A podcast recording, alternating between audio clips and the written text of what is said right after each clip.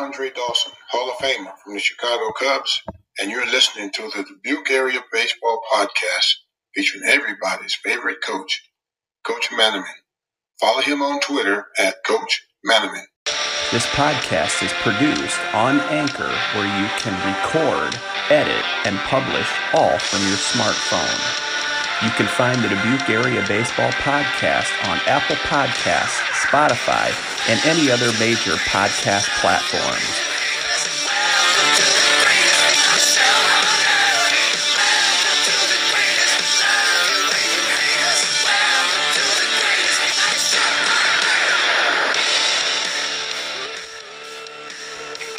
Stepping to the batter's box. Welcome and thank you for joining us on the Dubuque Area Baseball Podcast to get you ready for the upcoming high school season that starts on Monday. We have Rob Allison from PBR, Prep Baseball Report to join us to give us an update on the top players in the Dubuque area and also all over the state of Iowa. Rob is the PBR director for the states of Iowa, Minnesota, and Nebraska. And I can tell you by looking in his office, he's got two whiteboards full of notes about players that he wants to promote and he wants to talk about. So, Dubuque area baseball podcast fans, we are in for a treat. Welcome, Rob, to the Dubuque area baseball podcast. Absolutely. Thanks for having me on, Nick. This is an exciting day here for our listening audience, exciting day for kids all over the state that get to start baseball on Monday. Rob, before we start talking about the players, there are some people that might have little league players or middle school players that don't know what prep baseball report is. So, what is prep baseball report and what are some benefits that you guys offer players if they would sign up or be invited to be a part of your program? Uh, absolutely. You know, obviously, this isn't a uh, an infomercial by any means. Um, but I, I, do think it's important to get the information in front of the uh, parents and um, get on the same page with what we do at uh, PBR. Um, that's how we're most re- widely known with the uh, acronym PBR. You know, that's not that's not pro uh, bull riding. Um, it's not. Everybody asks me how much uh, PBR beer I have in the back end of my truck. Um, no, it's it, it's prep baseball report. And I guess ultimately, in a nutshell, what we do is we're the third party resource that goes out and evaluates baseball players.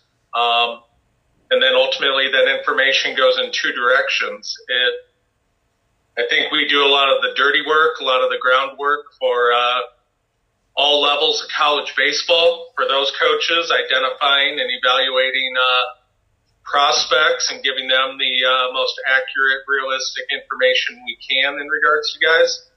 And then on the flip side, for the players, you know, kind of the same thing. We get we give them accurate uh, statistics, information, scouting reports, video, uh, player rankings, um, just a whole gamut of things that ultimately can populate their profile uh, become a huge recruiting tool for them in regards to putting their information in front of colleges and uh, ultimately just trying to clean up the uh, process and uh, provide as many kids the opportunity as we possibly can about moving on from high school and playing at the next level. Rob, I will say that whoever runs your Twitter feed and your website, they are doing an amazing job. I use your Twitter feed to find a lot of my information out about players, to report on players. And last night, looking at your website, your website is so easy to navigate, it's so user friendly, it's so informational. So please let those people know they're doing a great job. Now, a player comes to your showcase gets invited to a tournament for the first time, what can they expect? Uh, ultimately, I mean, we're going to start the day. Um, I always try to take a uh, a certain amount of time just to talk to the kids, um, talk to the parents. Um, I think that's one of the huge advantages of PBR is we're state based. Um, so you have PBR Iowa, PBR Texas, PBR Florida. Um, we're in 42 states across the country and four provinces in Canada. Um, each one of those states has a, a figurehead, a state director. Um, I'm one of the few with a PBR that has multiple states. So there, there's probably a fine line between bravery and stupidity. Um, so, so I, under, I undertake that and, you know, accrue a lot of Marriott rewards points. Um, if I ever need to, I'll just stop doing baseball. I'll write a blog about the best gas stations and eating establishments in different towns and the quickest way to get from A to B. Um, I could always fall back on that. Um, so I'm on the road a lot, but you know, we try to educate the kids, talk about recruiting, um, talk to talk to them ultimately of why they're at the event, what they're trying to accomplish, uh, but at the same time, then what they want to do post event. Um, you know, I think you and I talked about this a little bit the other day. It's, you know, you, you have to do above and beyond. Um, you know, I know there's there's still this 1970 mentality uh, here and there that if you're good enough, people will find you, and you know, in, in some ways that's true. You know, if if you're if you're a good baseball player in the Dubuque area, um, you're going to be readily known in the Dubuque area, and the colleges uh, right around the Dubuque area are probably going to be readily aware of you. And if that's your goal, if that's where you want to go to school, um, then that's perfect. It's a perfect marriage. Uh, you probably are going to save a lot of money and time and emotion and everything else. But ultimately, I think a lot of kids that could be the best uh, spot for them or best thing for them to do. But I think ultimately families and kids just want, they want to know what their options are. And the whole, if you're good enough, people will find you. I mean, yeah, if you're six foot six and you throw 94 miles an hour and, you know, you're that last 1% type uh, prospect, um, absolutely. A lot of people will know about you because that's sexy, attractive. Um, it's going to catch a lot of interest. But again, that's the last 1%. Um, do we give those guys their due diligence? Absolutely, because I think we're pretty inclusive of trying to help guys that are going to maybe go to smaller schools, uh, trying to help guys that are going to go ultimately to Division One, upwards into uh, professional baseball, our our draft coverage and everything that we do. Um, you know, we try to encompass uh, the entire group of kids, but you know, ultimately it's that it's that other 99% that need some type of assistance and help. That's what we try to provide. I mean, ultimately at the showcase, we're going to get all their measurables, um, run the 60 yard dash, uh, work out from an offensive uh, perspective, uh, work out defensively at their uh, primary and uh, sometimes secondary position. Uh, we're going to, again, accrue all those metrics, use the radar guns, shoot video, uh, edit everything, put that into their profile. Pitching wise, same thing. We're going to evaluate them mechanically, uh, get velocities, uh, have them show their assortment of pitches. Um, probably evaluate, ultimately, we're evaluating them, Nick, in two ways you know, we're we're evaluating them from a scouting perspective, which I think somewhat equates over to like their prospect status, um, where we see their projection, uh, where ultimately we think they're going to be in three, four, five years. Uh, probably what I do more of just because of my background as a college coach. I, I also evaluate kids, uh, more, I guess, through the lens of a college coach, um, especially with the draft coming up uh, here in the next two days. You know, one thing I've noticed, you know, there's high school prospects that I've told major league scouts, it's I'm like you as a and sometimes people have a hard time wrapping their mind around this, but I, I've told scouts like this is a guy that you would like more than probably what a Division One would like. And you know, just the hierarchy of things. People are like, "What do you mean?" If if he's good enough that a major league scout likes him, you would think he's good enough to play Division One baseball. And I think the advantage that professional baseball has is in the minor leagues, they're not worried about wins and losses. Uh, they're solely uh, worried about development and giving guys ample opportunities to fail and succeed and have those players grow and develop and learn how to use all those tools that they have that make them attractive to MLB. And hopefully in three, four, five, six years, uh, you have a ready-made product that can compete at the major league uh, level.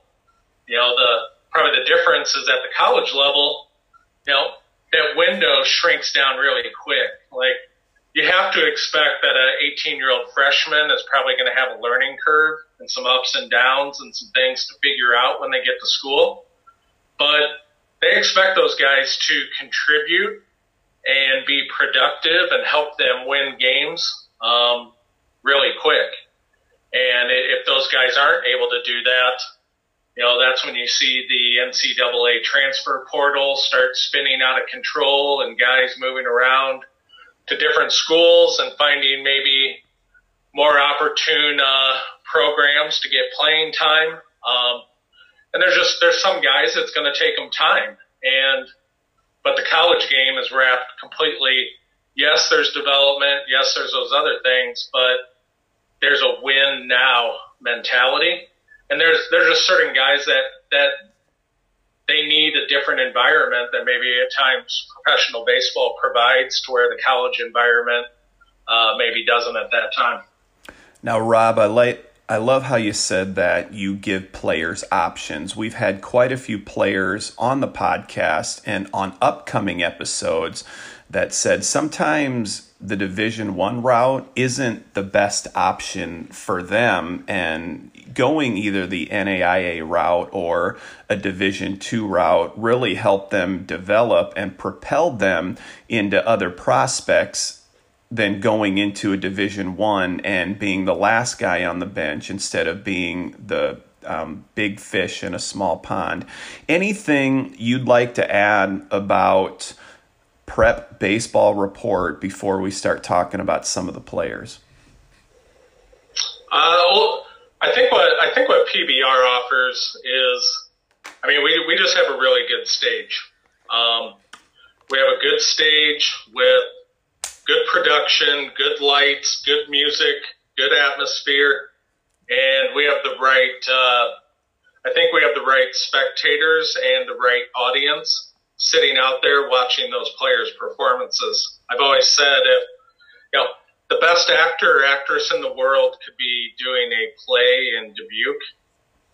Now, there's only going to be a certain number of eyes or acumen in Dubuque that is going to be able to evaluate that actor or act- actress on their performance. Um, but if you take that actress or actor and you put them on a stage on Broadway, that's got a lot more teeth and that carries a lot more weight and is probably going to give them a lot more opportunities no, no offense to the fine arts community of Dubuque, but I, I think uh, I think Broadway is probably a better stage. Now, am I gonna am I gonna jump the shark and say we're the Broadway of baseball showcases and everything else? Uh, no, but I think the uh, the platform is really good. Um, I, I think we offer a lot of things to players, and I guess the final thing is we're not just doing showcases is a uh, small part of what we do.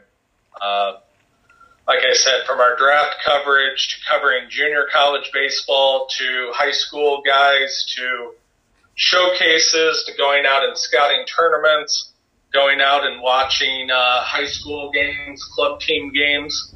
Um, ultimately, we're trying to get our hands and our eyes on as much information and see as many players as we possibly can. Uh, we just we don't expect players to just run through a showcase uh, create a revenue stream, put some information out, and then go sit in our office for uh, nine months. Um, what I do, Nick, is it's probably a lot like coaching. They say coaches, 10% of the job of coaching is actually being, being out on the field and coaching during a game. Uh, for me, running a showcase is about 10% of my job. You know, those are actually the easy days. Uh, it's everything else that we do that I think really sets us apart from anybody else in the market. And so we just keep plugging along and do the best that we can for uh, the state and the programs and the players and everything else. Now, let's get into some of the players. I'm going to use a political debate term. You mentioned the MLB draft coming up. So, since you mentioned the MLB draft, let's talk about it. We got a player in the area in Calvin Harris.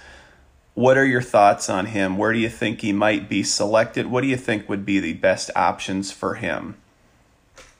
Wait, what was his name again? I, am not quite sure. I don't know who that is. Calvin Harris from the Western Dubuque Bobcats. Oh, oh, Calvin Harris. Oh, okay. Um, uh, really good player. Uh, really good player. Has a lot of ability. Um, I guess if you're going to break uh, guys down into two uh, subcategories, you know, I guess to refer back to a little bit what I was talking about. Sometimes you have really good, I guess, prospects and then in the other subset, you have really good players. And ultimately, for guys to play at higher levels, they're going to need to have some uh, some combination of both. Uh, Calvin is definitely a prospect, but I think one of some of the bigger things he brings to the table is just his track record of uh, success and his ability to dominate on the field. Um, that's always been something that's stuck with me. Is they'll be like, hey, this pitcher throws 92 miles an hour, and I'll go and watch him three, four, five times. Like my expectation, you know, and they'll say he throws 92, 93. This guy's a dude. He's a dude. He's a stud. Um, I'm not detracting on on a guy like that. I just, but if a guy is a dude, a stud, like all these uh, titles we want to throw on him, he needs to play like a dude and a stud. And when I go in, maybe I'm jaded, but I expect him to strike out 10 guys. I expect him not to be getting banged around the yard. Um, is he a prospect? Absolutely, because 92, 93 just doesn't grow on trees. Um, that, that, that's a serious ingredient to use. But I want to see guys dominate on the field. Like if you, if you can't dominate in Iowa high school baseball, uh, you can't compete in the SEC.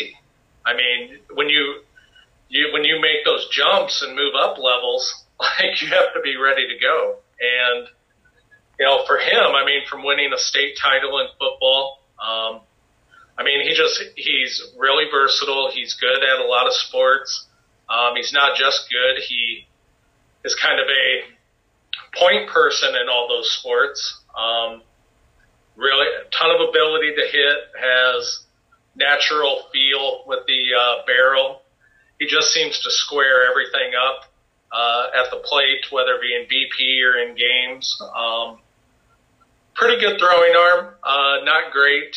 Uh, I think the athleticism is interesting uh, behind the plate.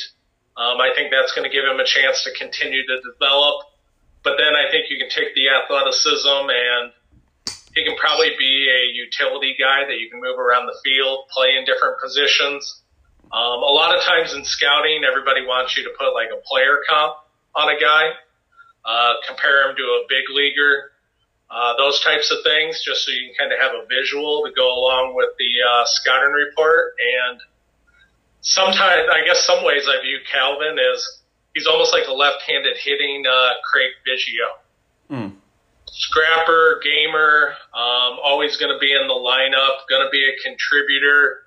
And I mean, Biggio came up as a catcher, uh, played in the outfield quite a bit, settled in a lot at second base for the Astros. Um, just kind of a, a pillar type guy for them. And but yeah, that, a left-handed hitting Craig Biggio would be uh, my player comp on Calvin. That's a that's a great comparison there. Now I want to fast forward to next year's draft since we're on the drafts um, topic here, and then we'll rewind and and we'll go back to some of the other players. But the top rated player on your board for next year's draft is Ian Moller out of Dubuque, Iowa, as well. And since I started doing this podcast, people will reach out to me and they'll want my bios and my opinions on players. And I always get asked about Calvin and I always get asked about Ian. And what I tell them about Ian is Ian is the best baseball player that I have never seen play.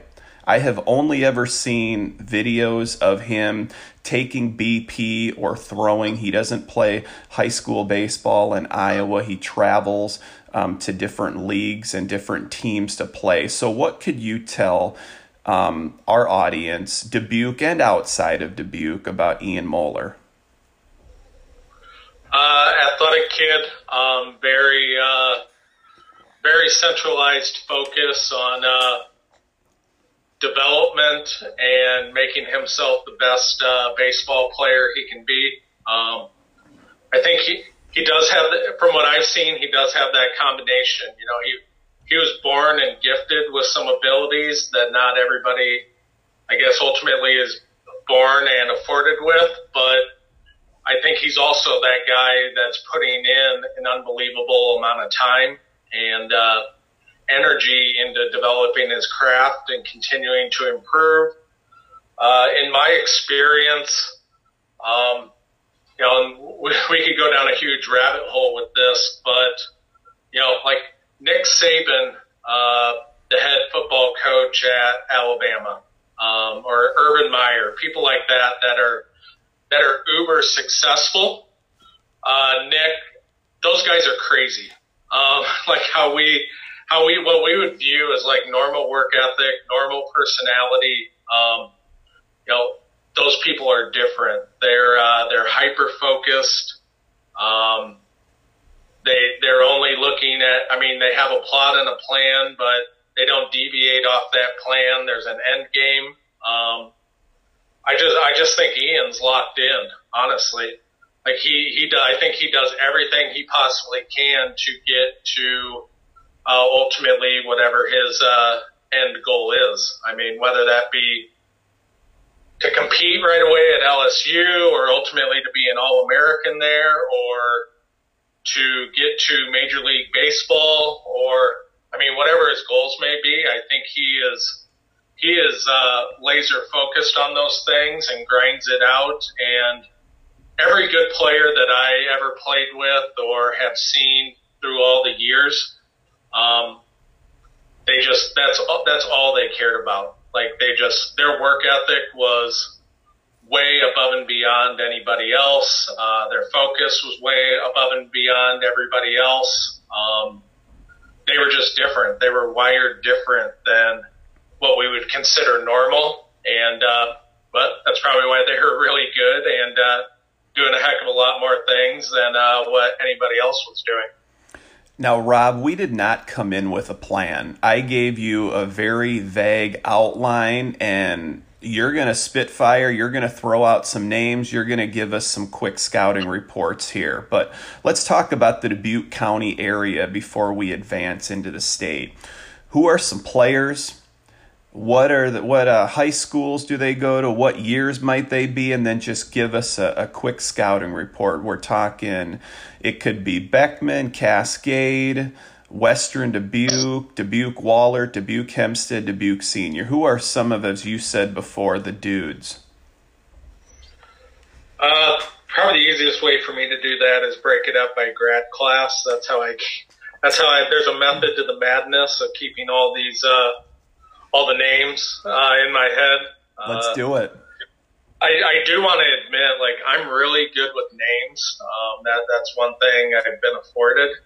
I'm really bad with numbers and dates. Um, when I was coaching, like we would be on the 56th uh, game of the year, and I would still have to have a roster in front of me because I would not know like my starting shortstop's uh, jersey number. Um, I carry a post-it note in my wallet that has.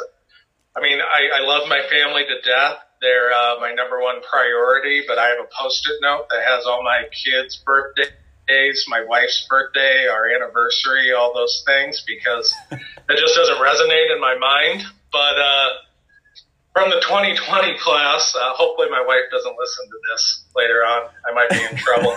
um, the like one guy I really like 2020. I've been a big fan of him for the last uh, three years or so. I really like. Uh, Andrew Heaney at uh, Hempstead. Uh, he's committed to uh, Kirkwood. Um, I really like the bat. Like he can really bang it around the yard. Um, he's got a ton of offensive ability. Uh, bigger kid, um, but still moves really well. Has athletic actions. Has good feet, good hands. Um, I think maybe you know. I know he's doing a better job of trying to get his body in shape and tune some things up. You know, he definitely has the fielding ability to stick at third. Um, I'm not sure about the uh, speed and uh, range. I mean, we'll find that out at the college level. But I guess worst case scenario is he ends up playing uh, first base, being a three, four hole hitter, uh, run producer, uh, home run type guy. But he's not going to swing and miss a lot. The you know, he's not going to hit eight home runs and hit 215 with 40 strikeouts. You know, I think he's going to have a high on base with some uh, slugging production. So I think he, he's an interesting guy. Uh, one kid out of senior that I only actually saw him one time uh, this last summer, and I saw him for about three innings on the mound, but I just loved the way he competed, was a kid named uh, Johnny Blake. Uh, kind of a lower three quarter guy. Um, low to mid 80s, uh, decent stuff, not outstanding, but I just think he uh, went after it. Uh, I think the day I saw him, they were playing Iowa City West, and uh, I just liked his mentality. He had a little bit of P and B in him. Um, you can guess the first word, but the second one's vinegar. Um, but I, I just liked how he went about his business. Uh, Nick, you did say this had to be a G-rated uh, podcast, so I'm I'm, I'm trying to walk the fine line. The uh, we we can do PG. uh, you know, Calvin obviously is a is dudeish. Um, he's got a chance to be really good. Uh, Casey Paronneau, the right-handed pitcher at Western Dubuque. I'm a big fan of him. Um, I think his better days are ahead of him. He's going to uh, Southeastern Community College down in Burlington. Uh, so I, I think that's a really good fit for him. Justin Schulte, the head coach down there, is actually a, a Norway guy uh, from by Cedar Rapids. Has had a ton of success developing, uh, taking high school arms and turning them into really productive college pitchers. Uh, so I think that's a good spot. Um, going down to the 21s, the 21 class in Iowa in general is uh, really deep um, really talented. Uh, right now, there there's 18 uh, 2021s in the uh, state that have made uh, college commitments. Um, you know, obviously you got Moller, uh, who's a more of a national type prospect guy. He's committed to Louisiana State. Uh, Logan Rundy. Um, I like Logan Rundy from uh, Hempstead. Logan's kind of a jack of all trades. You know, he'll catch a little bit. He could play first, third, um, switch hitter. Has ability on both sides of the plate with the bat. Will also jump on the mound, like give you upper 80s with a lot of strikes. Uh, he's already committed to Iowa Western Community College out in Council Bluffs, Iowa. Um, the he's big for me. Uh, over at senior, uh, Cole Smith, um, middle infielder for them. Uh, smaller guy, continuing to uh, develop physically, uh, can really pick it defensively. Has really good hands and feet, accurate arm. Um, he can definitely hold it down in the middle infield. I think the bat is going to uh, continue to develop as he matures and gets stronger and just starts to fill out a little bit. Um, but he's just kind of a gritty kid, plays hard and uh, goes about his business and is relatively consistent. I like Jared Walter from Wahlert. Um, he's got some two-way ability. He can swing it a little bit. Uh, also uh, has good feel on the mound for uh, at least two pitches. Uh, commands the zone with the fastball and then shows an average to above average breaking ball. He's uncommitted, but I think he's a guy that's going to gather a lot of interest as we move forward. And uh, I think in the Dubuque area, especially the, I think the 22 class is actually uh, really strong. Um, I think part of that is just you're seeing a lot of uh, the club teams, um, the training, uh, all those things are really kind of starting to embed themselves in the uh, Dubuque area giving kids opportunities to take advantage of becoming better baseball players throughout the year versus just playing baseball two and a half months a year, um, those types of things. But who do I like? You know, I like, there's only 122 in the state of Iowa that's committed right now, and that's Tommy Speck from uh, Dubuque Wahlert. Uh, Tommy's committed to Illinois. He's an outfielder, left-handed hitter, uh, kind of a long, uh, wiry kid.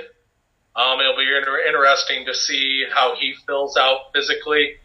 Uh, he's going to need to continue to add strength, but the bat is really clean. I think he has some ability offensively. Uh, he's athletic. He can cover ground in the outfield, and he's got a plus arm. I think I think at one of our last events, don't quote me, but I, I, I think he was like 94, 95, 96, somewhere in that range uh, from the outfield. So, in kids' terms, dude, he has a hose. Oh my gosh, he has a hose. He's a dude. Um, and you know, he did. He did break your showcase record for outfield velocity. I did see that in a tweet. He did. He did over uh, we've had in Iowa, we've had about six years of uh, events. Um, we probably average about eight to ten events a year. So, I mean, you just do the rough math: sixty events, and how many ever kids? I mean, that's a lot of bodies coming through the door and putting up a lot of numbers and everything else. And we, for him to do that, I mean, that's pretty impressive. I mean, he's got a really good arm. He'll, like I said, he needs to develop physically but he's got a ton of ability. Uh, you have you have the uh, middle infielder Kellen Strohmeyer over at uh, Hempstead, who's already committed to North Carolina. So I made a mistake. We have two 22s um, committed right now. I was going to ask you if he had decommitted from North uh, Carolina. So thank you for clearing that up. I appreciate it. Yeah, I'm a lot better at 9 a.m. Uh, podcast. since hey, you made me get on at 8 a.m., hey, you said I'm about a quart low on my coffee. You said eight o'clock. We originally had two, we originally had two in the afternoon scheduled, but my wife let me know that I had to do grocery pickup at two o'clock. So I shot Rob uh, another, um, gave him the option. He's the one that picked eight o'clock in the morning. But what can you tell us about Kellen Strohmeyer? Uh, athletic kid. Um, I think he's really like he's really had some good performances and played well with the right eyes uh, sitting in the bleachers. Um, that can very well happen with prospects as well. I mean, sometimes, sometimes as a coach, you when you go in to watch a guy, sometimes you're going to see him on his worst day ever some days you're going to see him on some of his best days ever. Um, you know, I think Kellen, he's had a lot of really good days. He's had a lot of best days. And I think he's had those a lot of times when he's been in really like optimal uh, tournament situations, the right eyes in the stands. There's been quite a few schools in the country that have seen him play, and he's played at a high level. And uh, ultimately, North Carolina knows what they're doing. Um, I, I like Kellen Strohmeyer. I think his better days are ahead of him. Um, I'm a fan, and obviously uh, the Tar Heels are a fan as well. And you know, I don't, I don't have, I don't have the salt. I guess like it would be hard for me right now as a Division One recruiting coordinator because when you're looking at like 14, 15 year old kids and trying to project out, like, where's this guy going to be in three years? Um, sometimes it's easy to take the glass half full approach and really feel like the guy's going to develop and get better and everything else. Sometimes you, maybe you take the glass half empty and like, for me, I would maybe have the glass half empty. Like, I don't know, like that'd be a lot of Pepto Bismol and Rolaids and like I would be hyper focused on that guy over three years, and it probably wouldn't be healthy. Um, but they're in that interesting position, especially Division ones. You know, they're pretty all inclusive. You know, they're looking at seniors, they're looking at eighth graders. I mean, they're looking at everybody in between, and uh, a lot of times, I guess, a lot of times they're looking through a crystal ball and trying to figure stuff out that I don't envy them for. You know, they're they see they see a guy, they see some things they like, and they go after it, and so that's good for kids. The Nick, the one thing I was going to mention is I think you know, everybody talks about recruiting and going to college and the, their different, like you said, their their path and what ended up being going to this one level actually ended up being a better fit for them in the big scheme of things you know, here in the upper Midwest, we only have seven Division One schools in like a seven state radius, and there's only only so many roster spots to be had. But I think in conjunction, I think Iowa kids, Minnesota kids, Nebraska, the Dakotas, Wisconsin, I think these up the upper mid, Midwest kids, for me, I think are about a year, year and a half behind um, Southern kids in their uh, development and amount of time they've been on the field and all those things. But I think the upper Midwest kids also have a better ceiling. Like they're not anywhere close to plateauing or peaking. Their better days are ahead of them. They're not going to be burned out by the time they're a senior in high school because they're playing on travel teams that haven't been on the field as much. You have a lot more multi-sport guys they uh, their time and what they put into baseball um, maybe hasn't been as much compared to Southern kids, but I know, especially in Iowa, I mean, there's a reason why. I mean, there's at least five, if not six, junior colleges in Iowa that, I mean, they'll be nationally ranked in the top 25 in the country. And I, I think that catches people by surprise. They're like, junior college baseball, why would that be such a hotbed in the state of Iowa? And I think it's it's the two things. I mean, it's lack of Division One opportunities, and you have some really good players that that is their goal, that's their end game, and so the most readily uh, way to still accomplishing that is to go to junior college out of high school, and then those guys get to junior college and now they start doing baseball every day and really start to develop and improve and put some things together. And then all of a sudden, you know, by their sophomore year, like they're really, really good. Like they're just as good as anybody else in the country. And they're like, you're like, oh my God. Like I remember him from high school. Like he's going here. He's going there and it's like, yeah, yeah, that's I just I, I think the upper Midwest kids are just on a little different uh, learning curve. I mean, you have like uh, Jackson Bennett from Dyersville, uh, really good athlete, really good player in high school. Had things to work on. Um, had to continue to mature and develop physically. Uh, he goes to Kirkwood. He has a ton of success. He accomplishes a lot of those things. And I mean, he's going to Michigan State.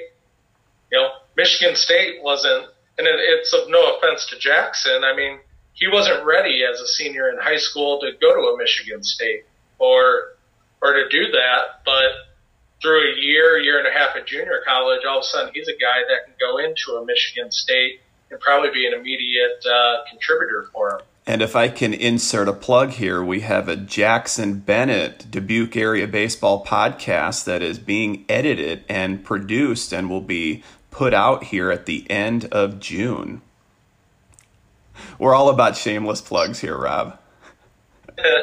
I'm sp- anytime I was around him, he never wanted to talk. So if, if you got if you ended up getting a lot of information out of Jackson, either he's either he's really improved his uh, social skills, or uh, you're like Dr. Phil and can get someone to sit down and just talk about anything. You know, he was a very well spoken kid, uh, gave a lot of great information. So um, I would say he's probably grown and matured because I am nowhere near uh, Dr. Phil. But thanks for the compliment. Any, no, you're welcome. Any other players from the Dubuque County area before we venture out into the state a little bit? Yeah, not to leave anybody out, but I mean, some guys that that have caught my attention that I think have been consistent performers. I I like Aaron Savory at uh, Dubuque Wahlert.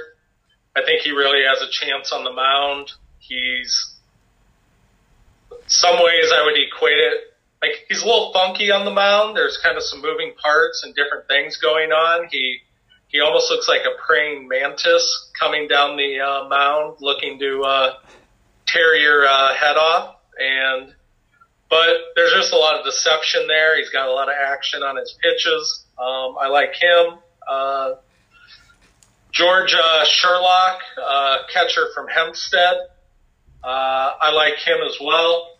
Kind of a high energy guy, uh, high baseball IQ, has some ability to hit, uh, has some versatility, which I think will be big for him because obviously Hempstead has Rundy, who can catch. They have Zach Sabers, who is a really good athlete and can play at a higher level behind the plate. Um, George is a really good catcher as well, but has some ability in the infield and some versatility. Um, so Hempstead obviously has an embarrassment of uh, riches and catchers, uh, which you're not always going to find at the uh, high school level. Um, but those are two guys kind of off the top of my head that I uh, that I really like and I think are going to have chances to do uh, big things. And then when we venture out into the state, now we're thinking Cedar Rapids, Davenport, Iowa City, Cedar Falls, Waterloo. Who are some of those you said before, and I've heard Coach Tischer say on past episodes, check them out. The dude who are the dudes in the state? Who are legitimate top prospects, draft prospects?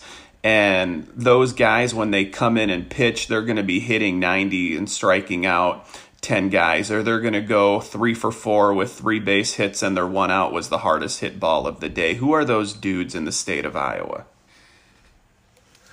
Uh, yeah, it, uh,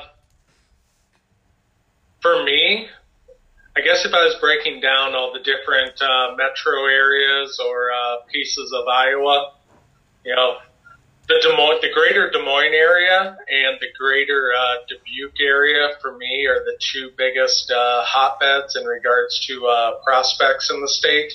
Um, there's there's really there's good players in Davenport. There's good players in Cedar Rapids, Iowa City. Um, absolutely, uh, there's good players out in western Iowa. But I think if you go pound for pound, um, all those uh, Des and Dubuque are probably the two.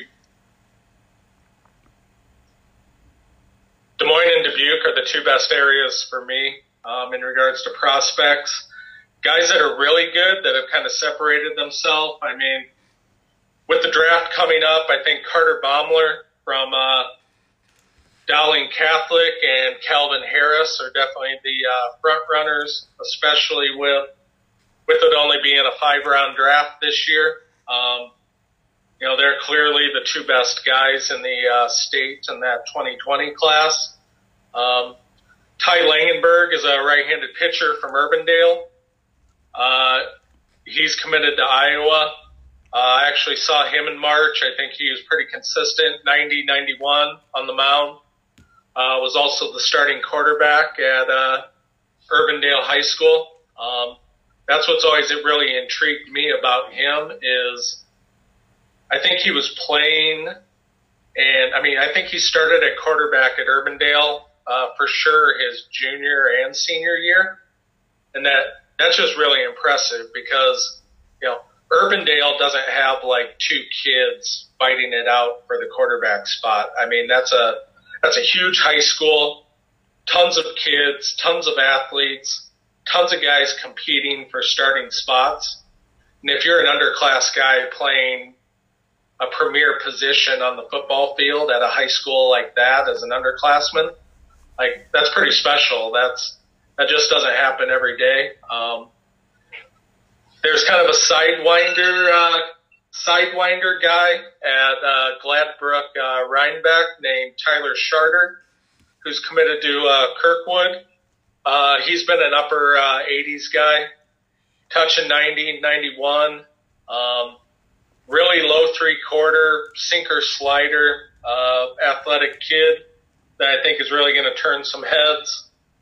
The going down to the 21s, um, Ian Moller. Uh, Ian's going to be in draft discussions, like pretty much starting uh, June because the draft uh, is on June 10th or yeah 10th and 11th.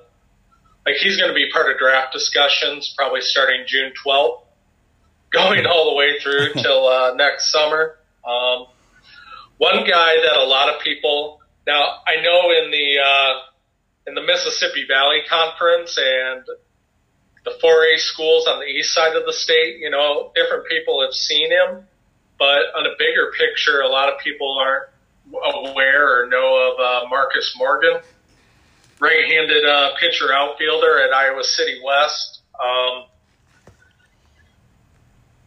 that's kind of the double-edged sword with Marcus is he's a really, really good multi-sport athlete.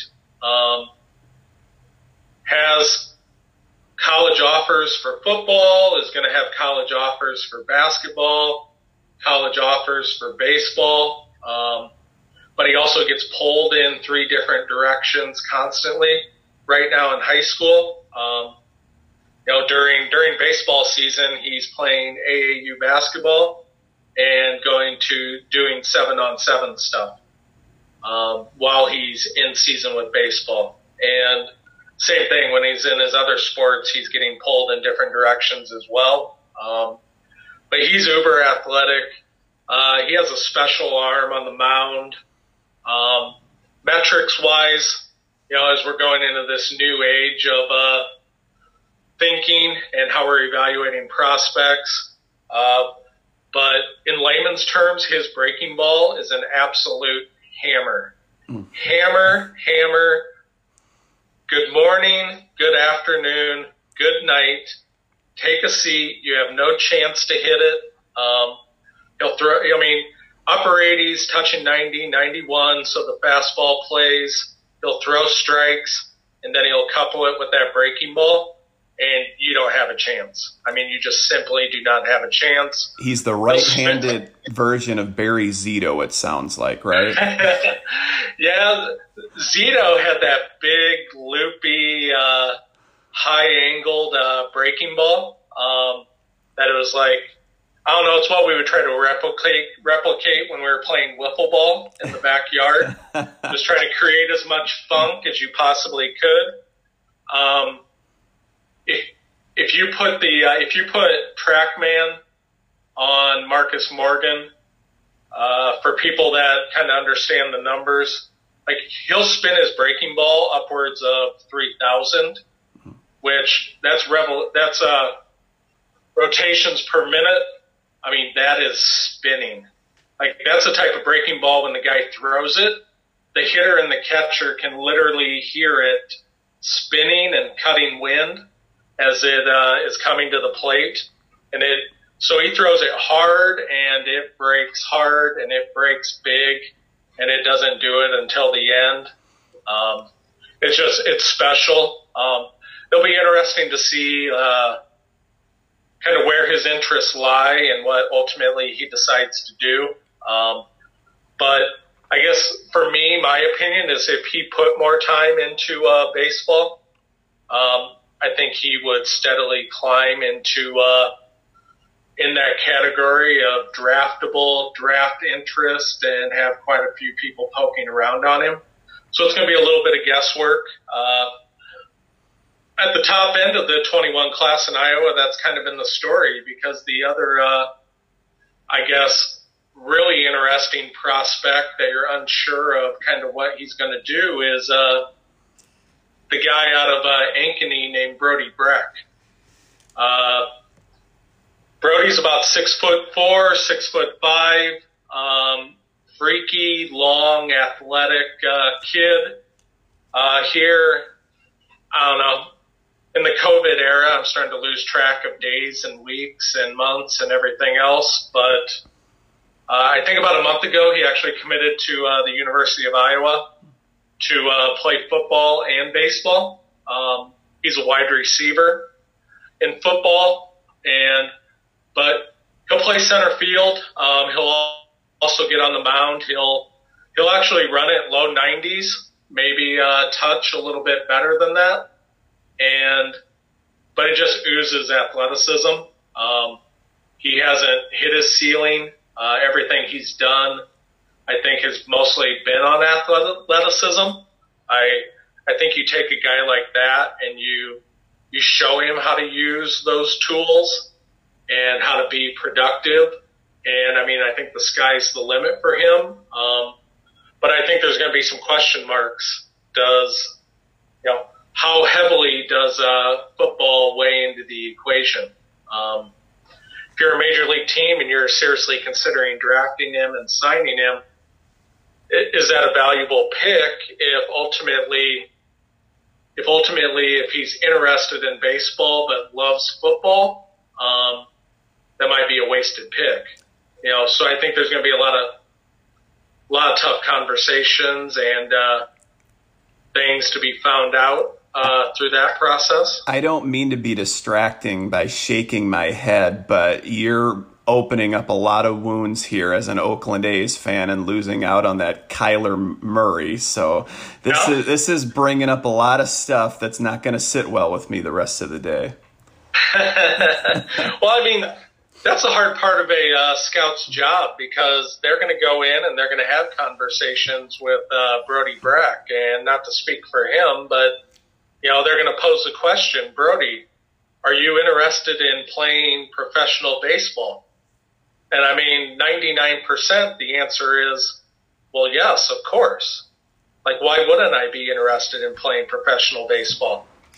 But in some ways, that becomes a pretty ambiguous uh, answer because I don't know how do you rephrase it. Like, no, dude, seriously. Like, on a scale of one to ten, how serious are you about playing professional? And just you go down this rabbit hole of, you know, I, I think sometimes a scout's job, you're more you're more private investigator than you are evaluator of baseball talent. Um, because ultimately you have to turn that report into your bosses. They're going to make that decision. And if you draft someone and they all of a sudden flake out and decide they're not going to sign, that's on you as the scout. And the opportunity for you to collect a paycheck every two weeks and pay your mortgage and feed your family and everything else all of a sudden starts getting jeopardized a little bit. Um, so I think there'll be some things to figure out with him, but ceiling's huge. The the 20 cl- 21 class overall is probably uh, one of the strongest classes to come through Iowa in the last five to 10 years. Um, right now, 18, 18 21s are already committed to uh, D1s. And you have, like I said, you got Moller to LSU, Morgan is uncommitted. Uh, a really good athlete out of Ballard named Sam Peterson is committed to Iowa. Uh, one of the bigger arms in that class is a kid named Jackson Wentworth from Waukee. Uh, he's committed to Kansas State as as a two way player, right handed pitcher, third baseman. Um, I think he has nice ability as a uh, position player, and you know, who, I mean, I don't know. I mean, as you continue to develop and grow, maybe that does become his strength. But right now, I would say his strength is on the mound. Um, up to like 92, uh, maybe touch a three, good breaking ball. But he kind of has that position player mentality on the mound. Like he can just get up there and throw strikes. Um, I've always laughed at that and I, I, I, I typically steer towards position players. That's my mentality. Um, but you know, it just seems like those left side infielders, even without throwing bullpens, even without, you know, you're like, okay, get on the mound, and I want you to play catch with the catcher, and you know, hit him in the glove. And those left side infielders are like, okay, I'm used to throwing it 120 feet across the infield, and you only want me to play catch at 60. All right, this is awesome. and and sometimes they look at the pitcher onlys and they're like, you guys actually work on this every day? Wow, that's it's got to be boring. And but I think he has that potential. Uh, Garrett Christensen is a uh, left-handed hitting catcher from Urbandale that's committed to Iowa. Um, he's really got a chance to be a uh, an interesting guy down the road. Um, still a little immature physically. Uh, I think he's going to need that time in college to develop and get stronger and those types of things. But the uh, the talent and the ability is there. Um, a kid that really uh, a kid that really made a huge jump in the last year is actually uh, Tucker uh, Langenberg who's the younger brother of the 2020 Ty. And I saw Tucker, say I saw Tucker in August of 2019, and he was like 80, 81 miles an hour. Um, decent on the mound, nothing special. Uh, just kind of what that's what he was at the time. He showed up at an event in uh, March and I think the first fastball out of his hand was either like 90 or 91. Um, you know, over nine to uh, 10 months had made about a nine to 10 mile an hour jump. Um, and really, I mean, there's a year between him and his brother, but they're very carbon copy-ish. I mean, they have very similar mechanics, similar arm action, uh, similar velocity. And but he really came out of the woodwork, out of the weeds. Um, that was a huge surprise for me, not in a bad way, um, but that that wasn't something I was expecting. And you know, those are kind of the main guys. You know, I think Moller, Morgan, uh, Peterson, Wentworth, uh, Brecht. I think for sure those are going to be guys that are kind of be in those conversations as far as uh, possible draft, where they fall in the big scheme of things, stuff like that. We know when we hear Mariano Rivera's music in the background, the podcast is coming to an end, just like the game did when he entered. Stick around for closing time.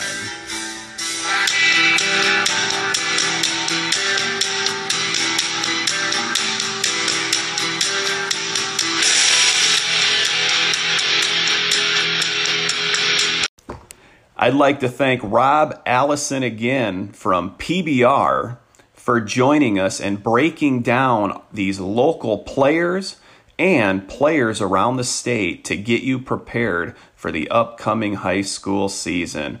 Rob, it's closing time of the Dubuque Area Baseball Podcast. Please promote or plug anything that you would like to before we sign out. Uh, Nick, thanks for having me on. Um, I think the biggest thing I'm going to promote or plug is uh, the high school baseball season starting here on uh, June 15th. Um, all the kudos and a shout out to everybody at the high school association, superintendents, athletic directors, uh, high school baseball coaches. Um, they've taken a huge responsibility and are putting in a ton of effort to allow this season to uh, transpire in front of us. Um, they're going to be spending a lot more time doing those things and actually uh, probably doing what they enjoy to be doing, which is coaching. Um, but they've really put their foot forward and are doing everything they possibly can to provide this opportunity for the players. So I hope all the players and parents are realistic of that and on board. Um, I wish everybody a uh, great summer season. I'm going to get out as much as I possibly can, see as many games, see as many players. Um, just do what we do here at PBR.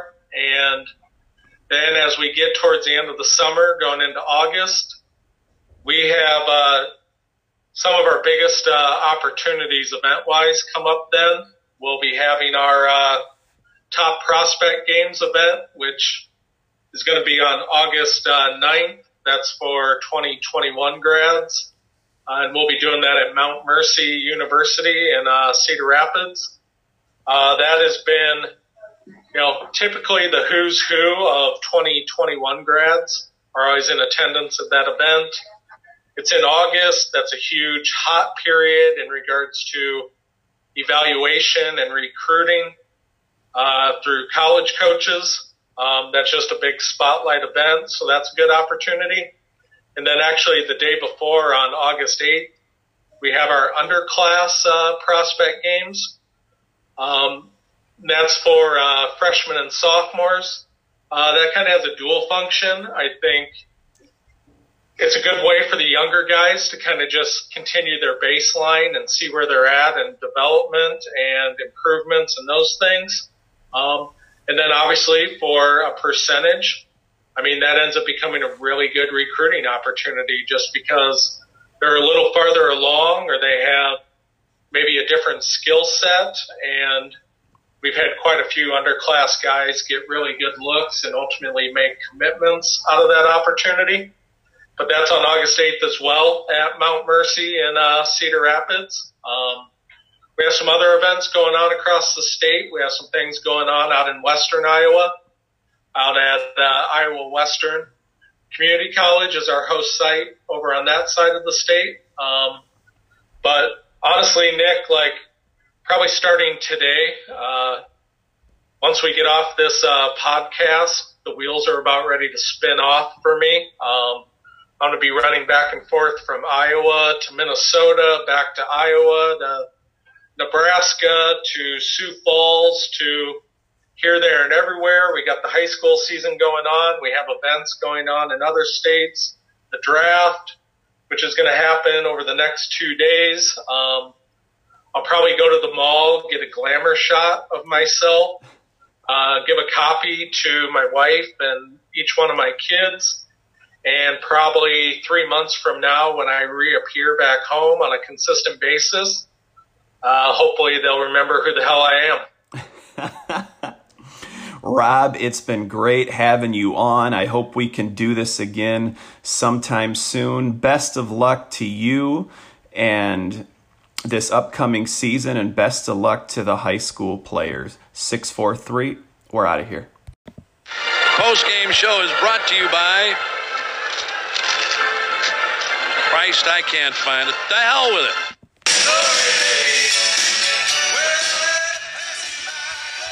Thank you for listening to the Dubuque Area Baseball Podcast. You can find us on social media Facebook and Instagram by searching Dubuque Area Baseball Podcast. And you can follow me on Twitter at Coach Manaman. Go to Apple Podcasts, give us a five star review, find us on Spotify, and subscribe.